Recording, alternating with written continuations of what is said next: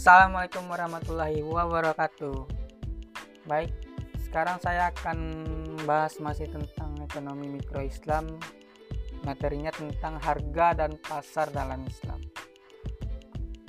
Sebenarnya tidak asing lagi kata pasar dan harga ya. Karena pasar adalah tempat meskipun tidak harus merupakan tempat fisik, pihak terlibat dalam pertukaran. Itu adanya penjual dan pembeli. Sini saya akan menjelaskan sedikit tentang itu di mana penjual menawarkan barang mereka dengan harga tertentu kepada konsumen. Adam Smith pernah menulis, dia seorang aktor ekonom, tentunya Adam Smith, pada umumnya memang tidak bermaksud untuk mempromosikan kepentingan publik. Juga tidak tahu seberapa banyak yang mempromosikannya dengan lebih, mengutamakan dukungan dari dalam negeri daripada industri luar negeri.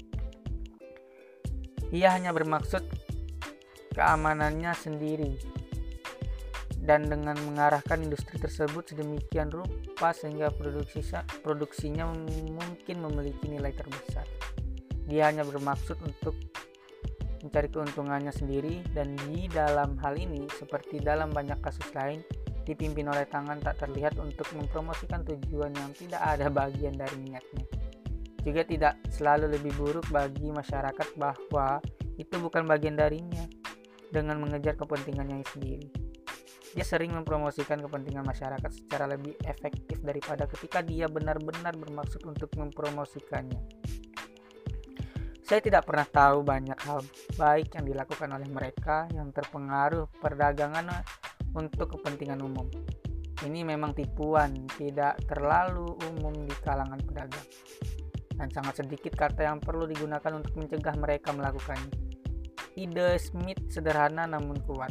Ketika individu dengan egois mengejar kepentingan mereka sendiri untuk memaksimalkan keuntungan bersih, keuntungan bersih mereka sendiri. Mereka tanpa sadar memaksimalkan ke, memaksimalkan keuntungan bersih masyarakat dengan bantuan tangan tak terlihat yang mengalokasikan sumber daya uh, yang mengalokasikan sumber daya untuk penggunaan terbaik mereka adalah pasar gitu. Dan ketika alokasi sumber daya sedemikian rupa sehingga manfaat bersih dari semua kegiatan dimaksimalkan. Para ahli ekonomi mengatakan bahwa alokasi sumber daya efisien secara sederhana. Efisien adalah ketika perdagangan semaksimal mungkin dibuat yang membuat kedua belah pihak menjadi lebih baik. Dan penjual dan penjual menjual karena mendapat untung konsumen, mengkonsumsi karena mereka memperoleh nilai utilitas utility atau utility lebih lebih apa namanya? lebih surplus konsumen daripada pengeluaran mereka di bawah persaingan sempurna. Untuk mencapai efisiensi dibutuhkan dua syarat Pasar harus yang pertama tentu pasar harus kompetitif dan hak milik yang dapat dialihkan. Sistem ekonomi Islam adalah sistem yang berbasis pasar tapi berbe tetapi berbeda dengan beberapa visi tentang sistem berbasis pasar. Pasar yang bebas dan tidak terkekang tidak dipahami sebagai ideologi tetapi dirangkul sebagai instrumen untuk efisien alokasi sumber daya dalam pasar bebas yang memenuhi syarat efisiensi bagaimana pemerataan dipertahankan. Misalnya, jika konsumen memang berperilaku rasional dan sesuai dengan aturan keuntungan marginal, maka pasar akan secara efisien mengalokasikan sebagian produksi yang lebih besar kepada konsumen dengan pendapatan lebih besar. Apakah apakah ini adil?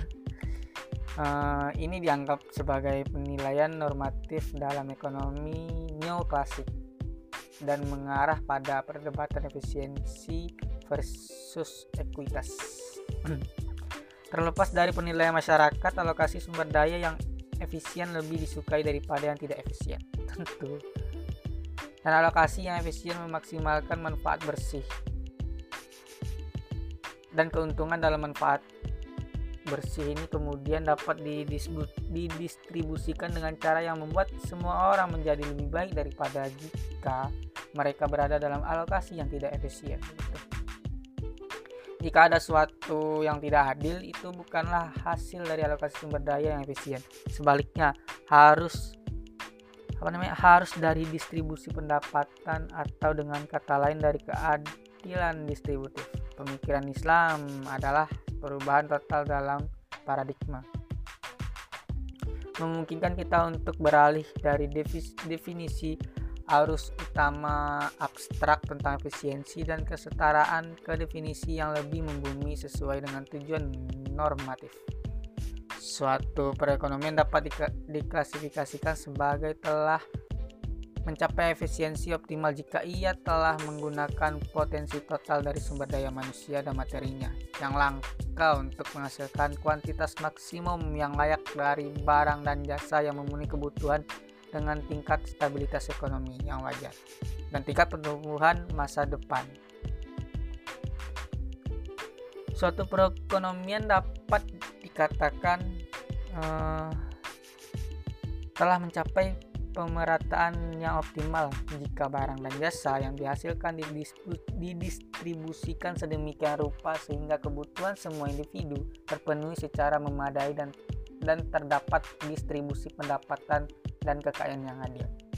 Tanpa merugikan insentif kerja tabungan tabungan investasi dan aktivitas perusahaan.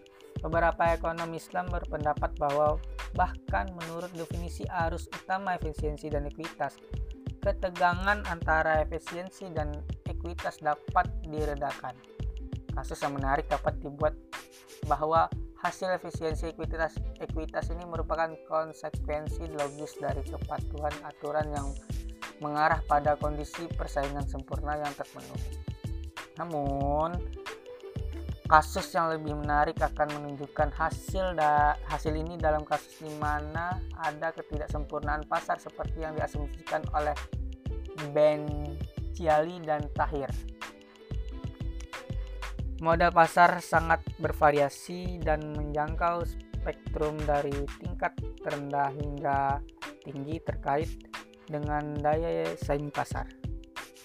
Modal paling kompetitif adalah bentuk persaingan yang sangat ideal yang disebut sempurna oleh para ekonom Model inilah yang bisa diasumsikan mencapai alokasi sumber daya yang efisiensi yang efisien karakteristik sentral dari model ini adalah bahwa baik pembeli maupun penjual mengambil harga yang ditentukan oleh pasar melalui interaksi permintaan dan penawaran.